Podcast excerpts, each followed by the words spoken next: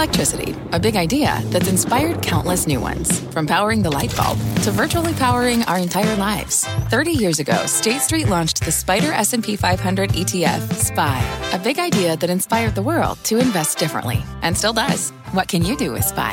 Before investing, consider the fund's investment objectives, risks, charges, and expenses. Visit ssga.com for a prospectus containing this and other information. Read it carefully before investing. SPY is subject to risks similar to those of stocks. All ETFs are subject to risk, including possible loss of principal. Alps Distributors Inc. Distributor. Tonight on Last Call, Netflix's password crackdown paying off, but stranger things are occurring because it's apparently not good enough for some investors. Meme madness 2.0. Left for Dead stocks coming back to life while retail investors get burned again. The tide turning on threads. Some shocking new stats on how Facebook's social media app may be more hype than hope. Call it jobs number one in Cupertino. Apple reportedly prepping its entry to the AI arms race. Plus, finally, a new push to ban Congress from trading stocks. Can the toughest proposal yet get through Capitol Hill? And a billion dollar Powerball winner may be crowned in just hours. A prior jackpot winner will join us on the smartest and not so smart things you can do when you win. All that and much more coming up. So belly up and buckle up. Last call is up right now.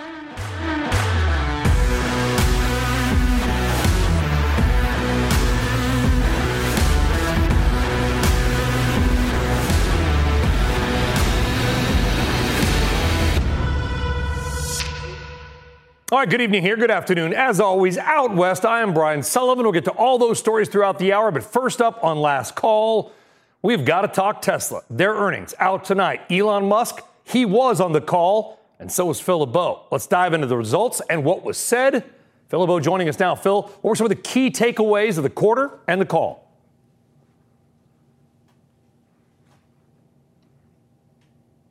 Hello, Phil. Phil LeBeau, he's rendered speechless by Tesla's numbers. They were so good. Just shut him up. All right, we're going to try to fix Phil's thing, whatever that thing is. Bring in Gerber Kawasaki CEO, President Ross Gerber, who just not only is an ultra Tesla bull, has been for a long time, but apparently just landed like three more minutes of TV time unless we get Phil's stuff fixed. Ross, thanks for coming on. Uh, listen, we know you. My we, pleasure. We, we know you love the stock. We know you love the product. We, we know that. Is there anything that you heard that even as a bull, you know, you, you say, okay, this is not concerning, but you'd like to see a little bit better? Um, not really in the sense of I actually thought the report was pretty solid across the board. And, you know, Tesla's doing a lot of good things too. So when you're looking at it from a critical lens, it's all about auto, automotive gross margins continuing to shrink and and the fact that whether it be competition or interest rates or whatever you want to call it, there's still pressure on pricing to some degree. And so, you know, Tesla's one of the best values in the car buying market. If you're out to buy a car, I mean, it's crazy not to buy a Model Y for with the incentives out there. But well, when you really look at it critically, they have seen their margins erode. But granted, I do think long term, it's nothing to be worried about. All right, we're going to Ross, now you sit tight. Phil is ready to go. We'll come back to you, Ross. Technology. So, so, yeah, it's it's it's it's it's like the it's like the fossil fuel version of TV. It's just gonna eventually. It's just gonna we're gonna phase it out. It's gonna be phased out. Phil LeBeau, now give us the, the key takeaways of the quarter and the call. Look, when you look at the second quarter, this was a sensational quarter for Tesla. Any way you look at it, both in terms of beating the street on the top and the bottom line, that was the good news initially, and people, I think, were expecting that. And and the automotive gross margins that Ross talked about, there was an expectation. The FactSet consensus, and I know there were some people saying 17.5 percent. Well, the consensus, according to FactSet, was 16.9%. Either way, 18.2%, while that is down compared to the first quarter and down substantially compared to last year, that was better than what people were expecting. The one disappointment, if there is one, is that we did not hearing during the during the conference call specifics on the release of the Cybertruck, which is expected later this year. Though Elon Musk did say they are seeing strong demand for it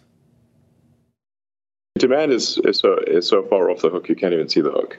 Um, so that's really not an issue. Uh, I do want to emphasize that the Cybertruck uh, has a lot of new technology in it, like a lot. Um, it doesn't look like it doesn't look like you know any other vehicle because it is not like any other vehicle. Uh, so um, the, and the production ramp will move as fast as the slowest and least likely element of the of the entire supply chain and uh, and internal production. One other thing from the conference call is the question of whether or not they would increase guidance for 1.8 million vehicles being delivered this year because they they're ahead of pace in the first half of the year. Well, they're not increasing their guidance. In fact, they said, look, we have to bring some tooling, do some redoing, uh, retool some of the uh, facilities, and as a result, we will not be delivering one point more than what we initially guided. They didn't bring their guidance down; they just kept it at 1.8 million. That's a bit of a disappointment, a slight one near term for some Tesla investors who were hoping that they might say 1.9, maybe even 2 million. But all in all, when you look at this quarter, Brian, this was a very solid quarter from Tesla. Yeah, eh, you know, I love that. Demand is so far off the hook, you can't even see the hook. But, you know, Musk is a realist. And I'm looking at some of the sound bites you guys sent with Megan sent and whatever. Good job, by the way, getting it out quick, which is he, he, he is worried about macroeconomic conditions. He notes, listen, when yep. interest rates go up, even if prices come down, affordability can be hit. He's not a super bull here. Oh, he's talked about that for some time. I mean, he has every time there's been a conference call in the last year, he has taken a shot at the Fed in terms of saying, "You keep raising rates." What you're doing is making it much more difficult for people to afford a vehicle, not just a Tesla, any vehicle. And you look at the automotive interest rates right now, Brian, that everybody will tell you the same thing. Uh, it's it's much more expensive. The monthly mm-hmm. payment goes up when those interest rates go up, and so he took the opportunity once again to say, "You want to see people buy more vehicles, not just Teslas? Bring down those interest rates." Yeah, Ross, do you, do you worry about that? Listen, there's a there's a mall I drove by in New Jersey where they store Teslas. There's probably five there six months ago. It must be a thousand now. I don't know if they're sold and waiting to be delivered or unsold, and and that would be a bigger problem. I don't know. I'd like to actually find out. But do you worry about the mac? Forget about Tesla itself, the macro economy damaging Tesla, damaging any car company. Well, everything that was said just now is true, and so interest rates are meant to slow down purchases of houses and cars directly. You know, there's no greater effect that the Fed has. So just the same, we don't think it's sustainable to keep interest rates at these rates. And as we go into next year, um, I, I, feel that there's no doubt that the Fed's going to be lowering interest rates for many reasons. That is for a different time. But so for Tesla, I think will end up helping them if you have a vision of over the next six months, which I think investors in a stock like Tesla need to have like a five year outlook and say, what am I investing for? You know, the macro environment today or or what's going to happen over the next five years where Tesla is hitting it out of the park in all the categories because you know I don't want to miss the point of like their energy storage business just booming. And so when you look at things like charging and storage and full self-driving as the whole picture, uh, I was just saying this to somebody that it's it looks so much like Apple but better like 15 years ago. Yeah. And it's a huge opportunity. I just wonder if if Tesla could have the same woes as any other car company, Phil, you know, which is that you have to change the product look every five to seven or whatever, eight years because it gets stale. The Model S, which by the way is one of the best looking cars out there, it still is, hasn't changed.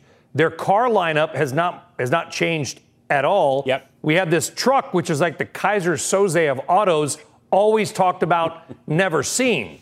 Right? Does, is Tesla immune from the woes of a quote normal car company? Uh, we'll find out, Brian, because we're getting to the point here, I would say within the next two to three years, where we will find out if Tesla suffers the same fate uh, as other autos, automobile companies over the years when a very popular vehicle comes out and people are like, love it, gotta have it. And it it is it is the vehicle. And that's mm-hmm. what the mm-hmm. Model 3 and the Model Y to a certain extent are right now. But for a hundred years in this country, consumer tastes have always gone to a point where they're like, I've seen enough of that vehicle. I don't want to see that's it anymore. It. Will that happen with Tesla? We're, we're not quite there yet. But, but that's going to be a good question in a couple of years because you're seeing enough Model 3s and Model Ys out there that at some point you may have people say, eh, Everybody else has got one. That's I, right. I no, no nobody goes there anymore. It's too crowded. To quote the great Yogi Berra, yeah. Ross, do you, do you worry about? I mean, listen, you, you love your Tesla. I get it. The Model S is a spectacular looking car, but I think a lot of non Tesla EV buyers are turned off by sort of the interior. But Elon Musk understands you got to have weight has to be weight is bad for an EV, so you don't get the real luxury stuff. Do you do you worry that Tesla does have to worry? They have to think like a GM or Ford, or not at all.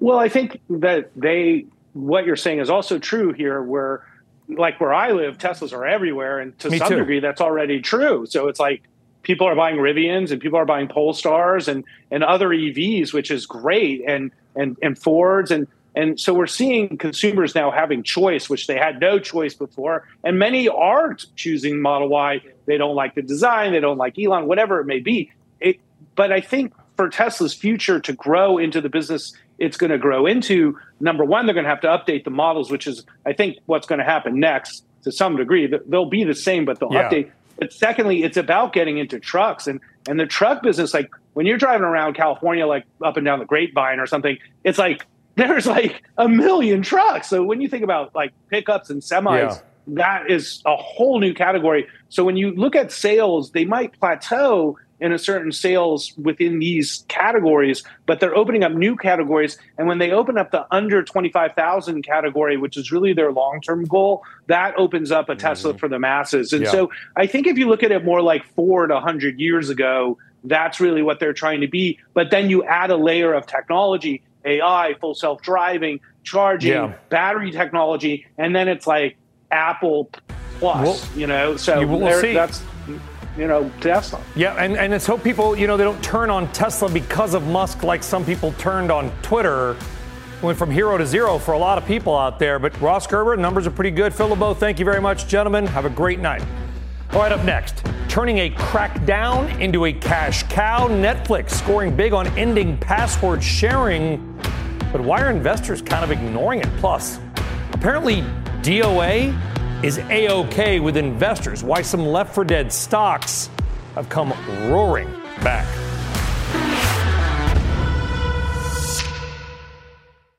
Canva presents unexplained appearances. It was an ordinary workday until. That presentation appeared out of thin air. Also, it's eerily on brand.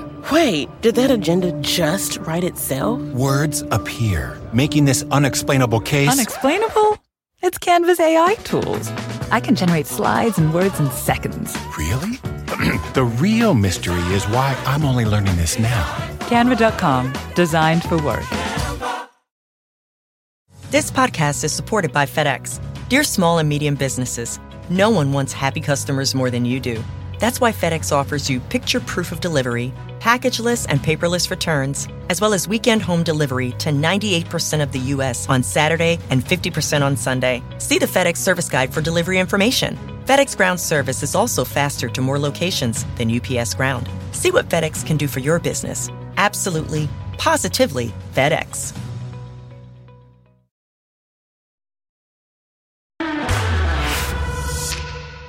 All right, welcome back to Last Call. The numbers, they are out. No, not Tesla. We just did that. Netflix. And at first glance, investors don't love them. And the earnings call, not really helping matters at all. Let's dig into that. Julia Boorstin joining us with Netflix. Julia.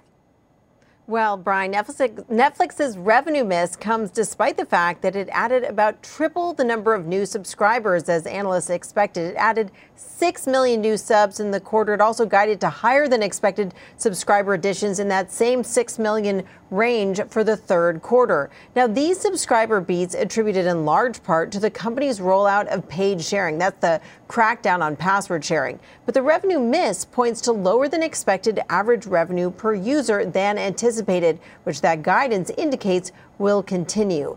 But now the company is saying they expect revenue growth to accelerate more substantially in the fourth quarter as they further crack down on and monetize account sharing, announcing that they're rolling out paid sharing to all remaining countries today. Also saying that they're bullish on growing their nascent advertising business into a multi billion dollar incremental revenue stream we've got a lot of work to grow this business and the first priority that we're focused on is scale We know that reach is one of the you know predominant uh, considerations, the dominant considerations that advertisers have when they think about where to go to spend their dollars. We want to be in that top list. We grew ads planned membership almost 100% quarter to quarter. So that's good growth. That's a good trajectory. Another big focus uh, on the writers' strike here, the strike of actors and writers that's ongoing. The company said that it's going to have higher free cash flow this year as it spends less on content due to these strikes. You should know that nobody here, uh, nobody within the AMPTP, and I'm sure nobody at SAG or nobody at the WGA took any of this lightly. Uh, but we've got a lot of work to do. There are a handful of complicated issues. We're super committed to getting to an agreement as soon as possible, one that's equitable uh, and one that enables the, in- the industry and everybody in it to move forward into the future. Sarandos noting that on a personal level, he was raised in a union household and he remembers the personal toll that strikes take on a family, saying he's committed to getting an agreement hammered out as quickly as possible. One more interesting nugget here, Brian. Sarandos confirmed that they're going to be experimenting with live sports with a golf tournament that's going to happen later this fall. Wow. Back over to you. That, that is interesting. Julia Boorstin, thank you very much. Well, let's get reaction and talk about media more generally. Take it to our guest, joining us, media and tech analyst and partner at Lightshed, Brandon Ross, and MNTN CEO Mark Douglas. Brandon, first to you. You happy with the with the quarter? Not from a stock market perspective, but just what you saw from Netflix writ large. Yeah, absolutely. I mean, look, there were expectations on the buy side were extremely high coming into the quarter. You saw that with the what 40 plus percent stock move from just before they uh, reported earnings last time. And you know the subscribers numbers came in line with that, but it's actually going to take some time for subscribers to really get the full impact of the password sharing um, crackdown. And it and you're going to see that um, come over time. Yeah, I think Mark, you said this a couple years ago that basically password sharing was something they could probably shut off and just raise money by kind of not literally flipping a switch, but you know what I mean. And it appears that they have, and they haven't lost a lot of goodwill with customers who are, you know, ripping them off anyway. Yeah, I mean, password sharing was almost like a backlog of revenue that they could tap into at any time, and now they've started to do that. And I think folks are seeing the the benefits of that, and also the incremental revenue from that. Um, those consumers are already watching TV, so they're already bearing the brunt of a lot of those costs. So it's it's pure, you know, it almost generates pure profit, and I think that's part of the reason you're seeing you know them beat their earnings targets, and I think the ad business does the same. You take all of those consumers and now you're raising the revenue per consumer. It's just going to flow directly to the bottom line. I think you're going to see an era of increased earnings from Netflix where a lot of people were predicting the exact opposite of that. I wonder, Brandon, how does the strike, the dual strike, by the way, strikes plural, how does that is that good? Could that actually be good for Netflix in a weird way? I mean, in the near in the near term okay it, in the near term you're going to get some free cash flow acceleration. I don't think netflix needs that as much as some of their legacy media competitors that are looking to actually cut content costs substantially in, in order to survive. Um, but in the short term it could impact subscribers if there's not fresh content, but it'll be less than their legacy media peers because they can rely on international content because they have global scale.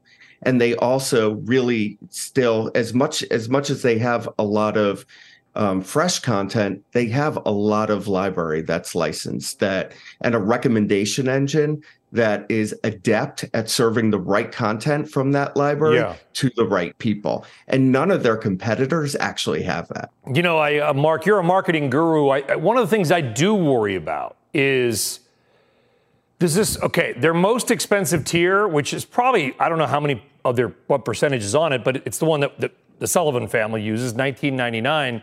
Yeah. That 20, they're up against that $20 mark. And there's something psychological from a marketing perspective is there not? I mean, I wonder if they're up against kind of a pricing wall because once they go over 20, it just feels like that's a different thing from a sales perspective. But what do you, what do you think?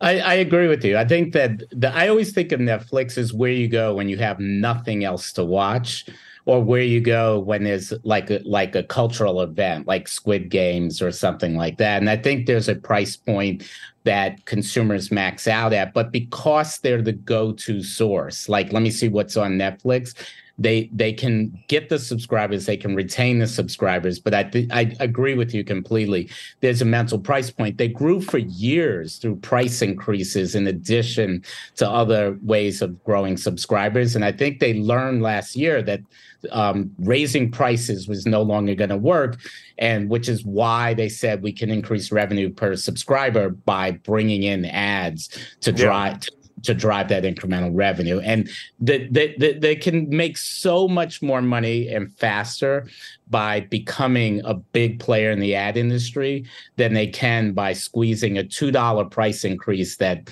you know, essentially puts them over that mark that you're talking about. Or maybe live sports, like we, we heard julie report on Mark and Brandon. Great discussion there, not just on a company, but really a cultural movement in many ways in media. Guys, thank you.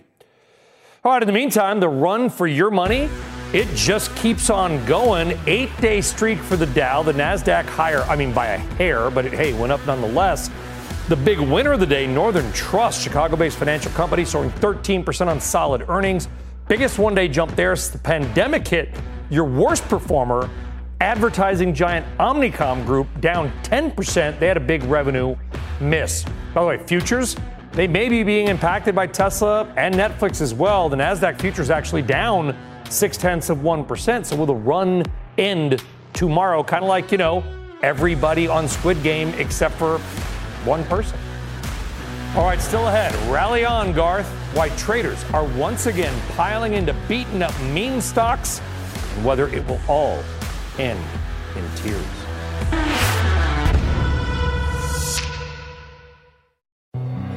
Hi, I'm Ben. I suffer from a condition called writer's block. It strikes when I'm at work. That's why I choose Canva Magic Write.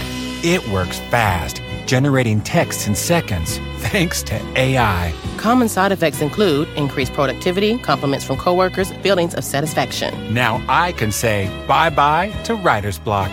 Ask your boss if Canva Magic Write is right for you at canva.com, designed for work.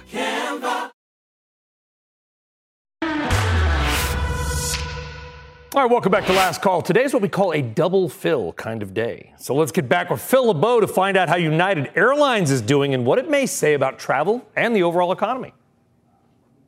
Uh, what it says is that things are not slowing down anytime soon. And we knew that there was strong demand in the second quarter.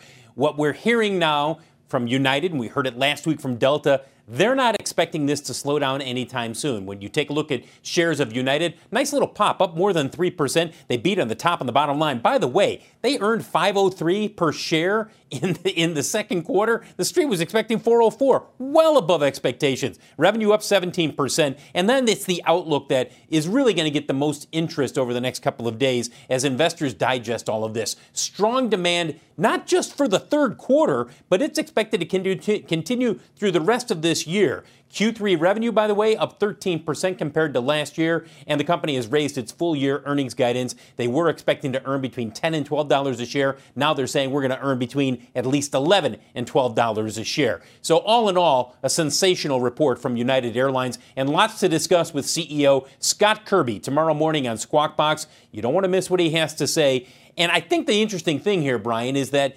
increasingly folks are saying, okay, the demand is not slowing down anytime soon. Thursday is now the busiest day of the week for all airlines. The FAA just put out a report saying it's always Thursday. The 10 busiest days of the year, Thursdays. So, have we now seen this shift really set in where people are taking longer weekends because they're working at home or they're working somewhere else? And it's or not, just a shift working. that may be permanent. Yeah, or it. not working. Or not. Well, I'm going to be uh, working remotely from a bar on Friday. Yeah, no, it's, uh, hey, good for them, by the way. Uh, also, lesson learned Yeah. never book a flight for Thursday. We just saw the pilots get a big pay raise. It's good for them. I want good pilots Yep. who are happy in the cockpit. That's a good thing. Um, but are we expecting a lot more ticket inflation because of that, Phil? I don't think it's because of the pilot contract. Look, wages are up for everybody, and certainly the pilots. I think the, the tentative agreement is for uh, an increase of 35 to 40 percent over the life of the contract. But that's not the reason that we're seeing higher ticket prices. The reason we're seeing them is because you have such strong demand, and because there are not as many aircraft being delivered, the airlines are, to a certain extent, their capacity is limited. And, and as a result, there's just not as many seats that are out there as perhaps we might see in a normal economy at this stage where it's growing, where Boeing and Airbus are able to crank out the number of aircraft that they would like to. That's why their order backlogs are as big as they are. Mm. They just can't meet the demand right now. That's it, and we'll look forward to that Scott Kirby interview, 8:30 a.m. tomorrow morning. Phil LeBeau, appreciate it. The double yep. Phil kind Sounds of day. Good. All right, it's almost like it's somebody's birthday. All right, in the meantime, call it Carvana Nirvana. Shares have gone stratospheric, surging 40% today after striking a deal to cut its debt load by more than a billion dollars. The used car seller soared when sales surged during the pandemic, but then quickly began to unwind. Here is Carvana's CEO talking about it on Mad Money a short time ago. I'll give some credit to our lenders that we worked with. I think um, you know they came in uh, looking to work with us to find a solution. They recognized the progress that was happening in the business, and they saw there was an opportunity to do something positive for both of us. Carvana stock is up 1,700 percent from its lows. Its value has more than doubled in the past month alone. But Carvana is not a solo story. Retail traders, they're once again throwing money at companies nearly left for dead. Look at these monster gains in the past month. Coinbase up 98%, Rivian 67, Robinhood, remember them? 31, and EV maker NIO, 13%. Retail traders are back in and back in on some, I think, fair to say, riskier names. Do they risk getting burned again? Let's talk about that and more with Liz Young, head of investment strategy at SoFi. And I believe, unless like you were on one day when I was off, your, your first time on last call, where you been? It's my first time, Sully. I'm happy to be here. Turning us down for that noon show, whatever that thing is. Either way, great to have, great to have you here. Listen, I love that people are making money and that they have interest in the stock market. But when I hear about a stock's up 1,700 percent, I'm sorry, I get nervous.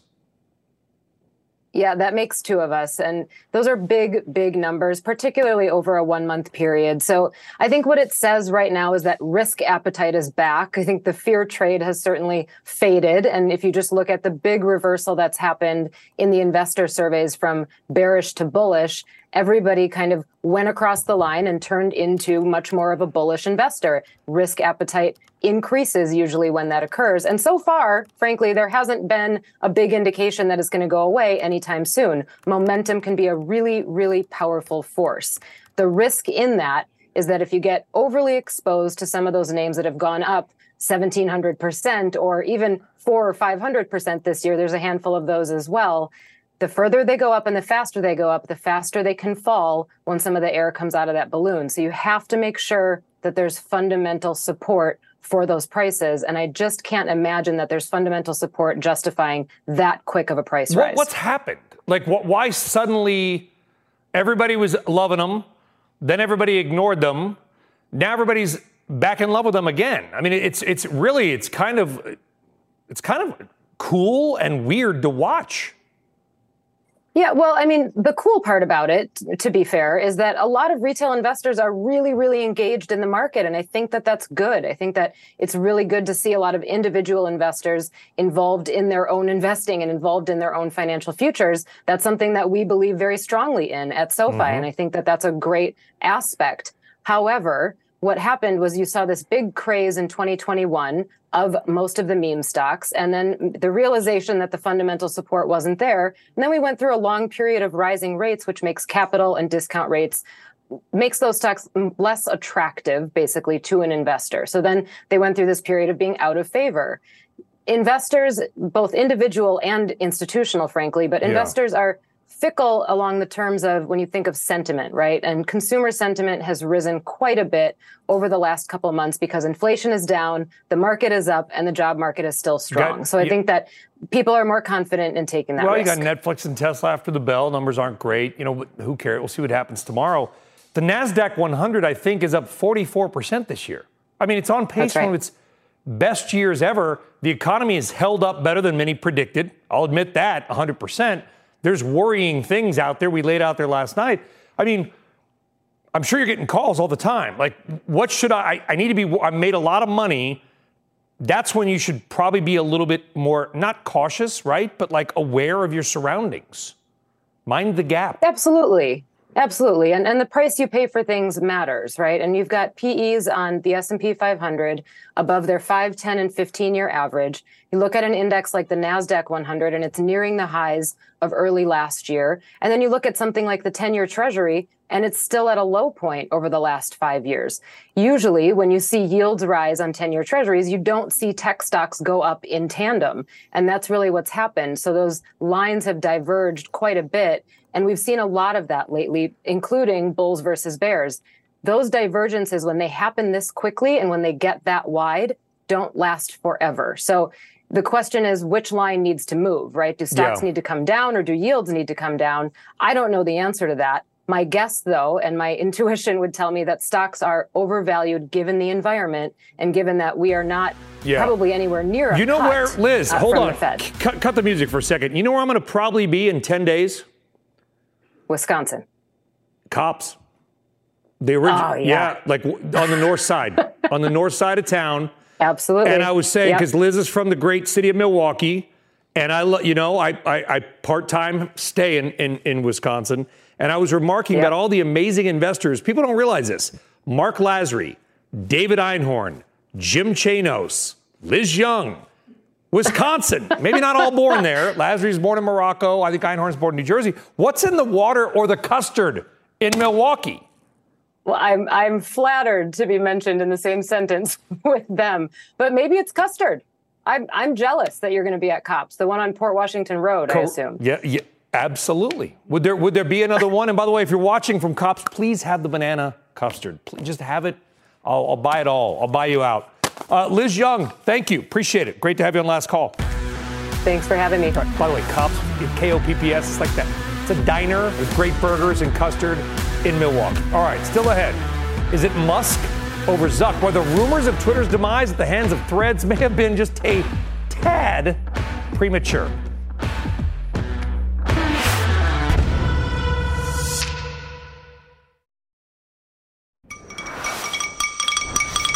All right, time now for tomorrow's news tonight. The stories you're going to be talking about tomorrow morning. First up, someone uh, at a key Pfizer plant suffering significant damage from a tornado.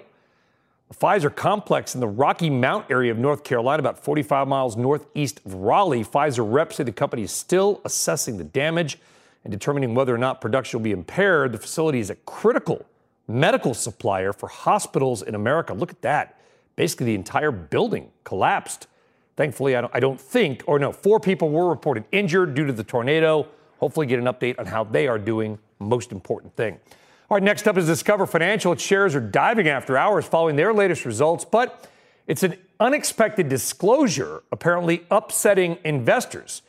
It's in discussions with regulators over the misclassification of some credit card accounts and overcharging retailers from around 2007. Wow. As a result, Discover is suspending share buybacks pending the review. It says any revenue impact is not material to financial statements. But by the way, Discover Card, Discover Financial, down 13% because of an accounting problem going back, what, 16 years. That's a big story. All right, finally, Amazon. The Department of Justice says it has agreed to pay a $25 million civil penalty. Amazon had allegedly violated a child's privacy law via its Alexa voice devices, retaining, get this, children's voice recordings indefinitely. Remember that? Like, oh, it's not listening all the time. They're listening all the time. Every time you have an argument with your spouse, telling the kids to go to bed, they're listening. Amazon is now required to identify and delete inactive child profiles unless you, as a parent, request had they be retained. Please keep those uh, secret audio recordings of my child uh, forever. Thanks. All right, is the so called Twitter killer actually the one in trouble?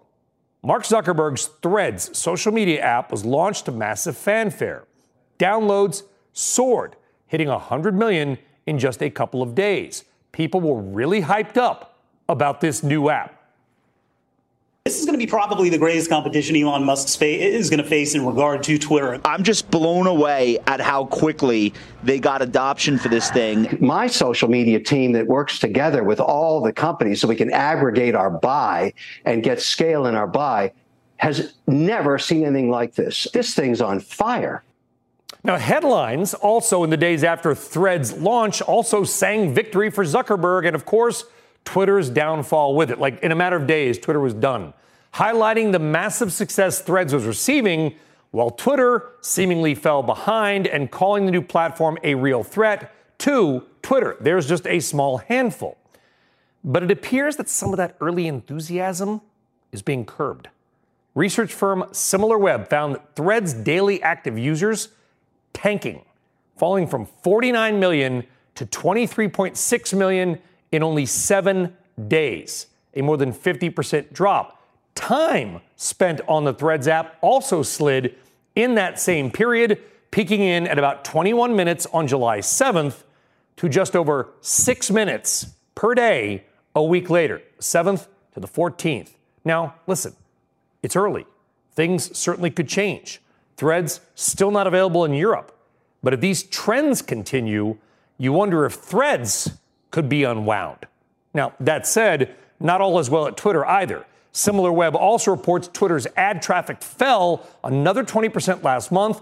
Web traffic to twitter.com, what they track, has shrunk a bit as well, falling 4% in June. By the way, sort of lost in this Twitter threads brouhaha is that Snapchat appears to be popping, with SimilarWeb noting traffic to Snapchat's ad portal up 170% in June from last year. What? Let's talk more about all these trends. Joining us tonight is deputy editor for The Verge, Alex Heath, and Wall Street Journal personal technology columnist and CNBC contributor, Joanna Stern. It is too early, obviously, Joanna, to say that Threads, where's Zed? Zed's dead, baby. I don't know about Thread, but you get my point. These are not encouraging numbers. And I just wonder, and I'm on Threads at Brian Sullivan, I posted this article on it. You just wonder if people have the time and the appetite to start over somewhere. I think you're totally right. It's too early to tell. And this app was too early. Meta even admitted they were getting this out before it was ready. So, a lot of the features that we expect to compete against Twitter, whether it's a stronger feed, whether it's being able to edit text, whether it's to do a lot of the things we have now considered standard on Twitter, have not been in the app. And Meta has said, Mark Zuckerberg has threaded, if, if that's the term we're using here, that they are working rapidly to get these features out, to get the engagement to where they want it to be. But they, I think the company in, in itself knew they had this out way too early in, in some ways for at least to keep people as engaged as they might have wanted to. They capitalized on what they saw as a moment, their audience, that, to get people onto this app. Alex, that's dangerous. releasing it too early, it seems a little bit risky. I wonder if people are getting bored, or do you feel like Threads will succeed wildly long term? It's not really that risky of a bet for Meta. We're talking about a project that was maybe 70 people over five months. Uh, they do bigger things uh, all the time that never see the light of day by much larger factors. I can tell you uh, beyond a shadow of a doubt that internally they're thrilled with how Threads is doing, even after this first week's fall off in usage. It's far exceeded what they thought the app was going to do. That's not PR, that's what they're telling people internally when they don't think journalists like me are listening, but I actually listened to Adam Mosseri, the head of Instagram, talk to employees about this last week. And he said they know they've got to focus on retention. They've got to get uh, users to come back, quickly release new features. This is what Meta does really well in social media. I wouldn't count them out yet. And I wonder, Joanna, and again, I'm on both platforms, been on Twitter a lot, lot longer. I'm trying on, on threads. Can they both succeed? I mean, because everyone's like, well, Threads is going to succeed and thus kill Twitter. Okay, Twitter's numbers aren't that great either. Traffic is down a little bit. Ads are a different story. But maybe Threads wins and people just do what I do, which is kind of copy and paste from one to the other. That's what I spent my day doing, or spent I mean, my days annoying, doing. But right? I, it's annoying. I ab- and I absolutely think this this media trope of one thing has to kill the other. I mean, there are competitors in all forms of the technology industry. And when we look at the competition here, especially around the the the way that Meta has said they want to create this service. They have said we don't really want to necessarily necessarily be a real time fire hose for news, which is what Twitter really is. So you also have to. I, also just want to make the point here, and I'm sure Alex can make this stronger than I am than I have. When when Meta has copied features from other apps, and they have a long history of doing this, they've done it with Snap, they've done it with TikTok. Those other competitors don't go away. It strengthens Meta and their moat around their their the weird, ecosystem. The weird to me, Alex, the, and you, I want to hear what you think. The weird thing to me about Threads is that it's asking me to follow people on Threads that I don't think are on Threads, or have a username from Instagram on Threads, but they've never posted anything. I'm, I'm sure they'll work it out. It just feels weird, and I'm a little bit nervous about this tie to Instagram. What say you? Yeah, well, that's how the app got that 100 million users so fast. Is it's entirely built off of Instagram. It's the exact same tech stack. It's actually the same account system. So if you try to delete your Threads account, you're actually deleting your Instagram account. They're the exact same thing. So this is just Instagram made to look like Twitter as a separate app, and that gives them tremendous distribution advantages. If you use Instagram, you're going to start seeing Threads in the app more often. So uh, they're going to keep promoting it. And to build on Joanna's point, like, mm-hmm. yeah, this is their playbook and they know that they can do this again because over a billion people have tried Twitter over the last decade and stopped using it. That's the kind of audience that they're looking for. They're not looking for the Twitter power user. They're looking for all the people who have tried Twitter and hated it. Yeah, Alex Heath, good discussion. Joanna Stern, thank you both very much. We'll see where it goes in the days and weeks and months ahead. All right, coming up. It is the toughest proposal yet to end stock trading on Capitol Hill. Does it have a snowball's chance in you know what? Of surviving swamp.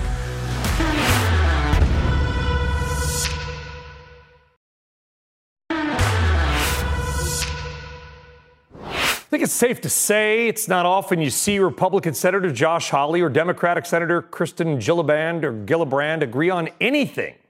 But they have teamed up to introduce a new bill banning not only lawmakers from trading stocks, but also those who work in the White House or any major part of the executive branch. CNBC's Emily Wilkins joining us now with more. Emily, big story.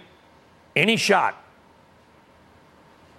You know, Brian, this isn't the first bill we've seen banning lawmakers from trading stocks. We've seen a number come over the years. They haven't gotten always a ton of momentum. But this bill is unique because, as you point out, it is one of the toughest and the most thorough.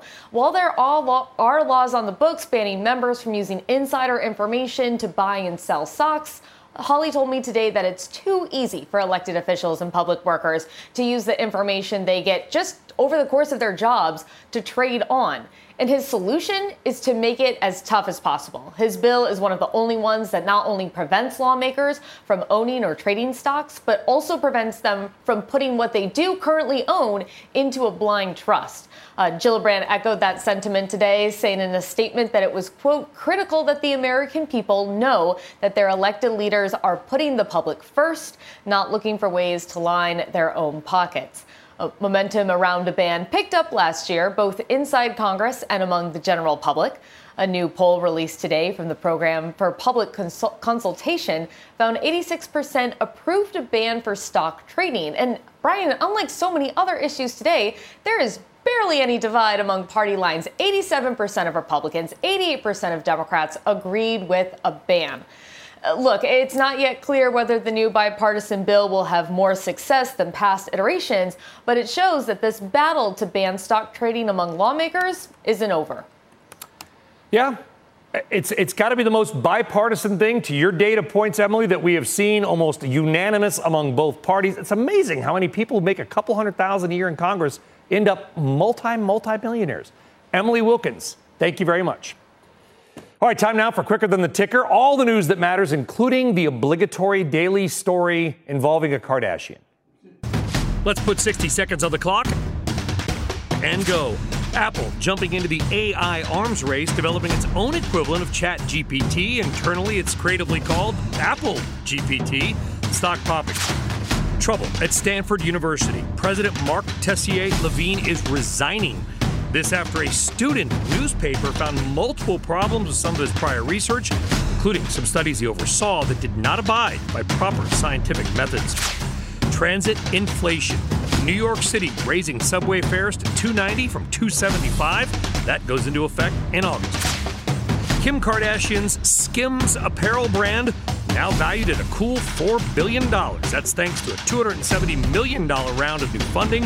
Forbes says Kardashian herself now worth 1.7 billion. Americans eating less ice cream? Sad but true. According to the USDA, the average American now only eats 12 pounds of ice cream per year per person. That's opposed to 18 pounds. Oh, over already. What would you do if you won the lottery? Up next, we're going to talk to somebody who did.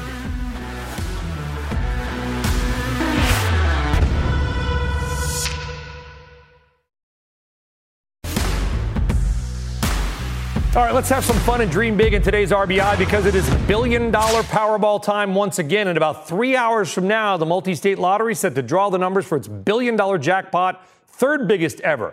So if you drew the lucky numbers tonight, I mean, you won't because I will. Powerball says you can take it all up front in about $517 million. Now, taxes and fees will take even more of that, but let's call that one of these good problems. So here's the billion dollar question what would you do? What should you do if you win the lottery tonight? Again, win it with me. Let's ask a former lottery winner, Timothy Schultz, in 1999, $29 million jackpot. He was just 21 years old, working at a gas station to pay his way through college. He now has a podcast called Lottery, Dreams, and Fortune. Tim, great to have you on. Uh, I was watching some of the podcasts, really good stuff, by the way. What, what should, if we win tomorrow morning, what's the first thing somebody who won should know, and what should they do? Well, the first thing you should know is that I mean, it's very surreal. It's going to feel like you got hit by lightning because basically it's very, very shocking. The first thing you should do if you see those numbers matching is, of course, to secure the ticket. Put it someplace secure, like a safety deposit box, someplace because that's a liability to have a ticket worth that much money. Yeah, I wish we had more time. Uh, we'll get you back on very soon, Timothy. What was it like to wake up? 29 million bucks, by the way. That's a lot. It's not a billion. It's a lot of money. What, what was it like to? You know, oh my God, I don't have to worry about money again as long as I'm not, you know, blowing it on stupid stuff.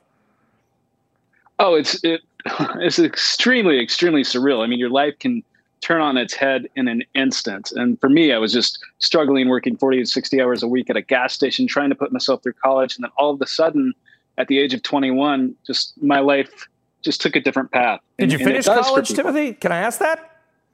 Absolutely. Absolutely. Timothy Schultz, lottery dreams and fortune. We can all dream about. Tim, I want to get you back on again soon. I want to hear more because it's it's the thing we all dream about. You lived it and are still living it. Congratulations. I really do appreciate you coming on last call tonight. No time for back in time. We're going to see you tomorrow, by the way. They want to do it. It's my birthday. So thank you all. Thank you all. Yeah, I'm 52. We'll see you tomorrow. This podcast is supported by FedEx. Dear small and medium businesses, no one wants happy customers more than you do. That's why FedEx offers you picture proof of delivery, packageless and paperless returns, as well as weekend home delivery to 98% of the U.S. on Saturday and 50% on Sunday. See the FedEx service guide for delivery information. FedEx Ground service is also faster to more locations than UPS Ground. See what FedEx can do for your business. Absolutely, positively FedEx.